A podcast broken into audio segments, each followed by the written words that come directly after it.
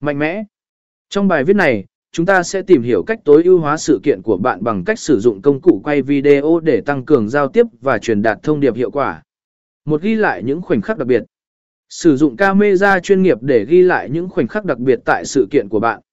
Hãy tập trung vào các buổi thảo luận, buổi trò chuyện và các hoạt động chính để tạo nên video đáng xem và ý nghĩa.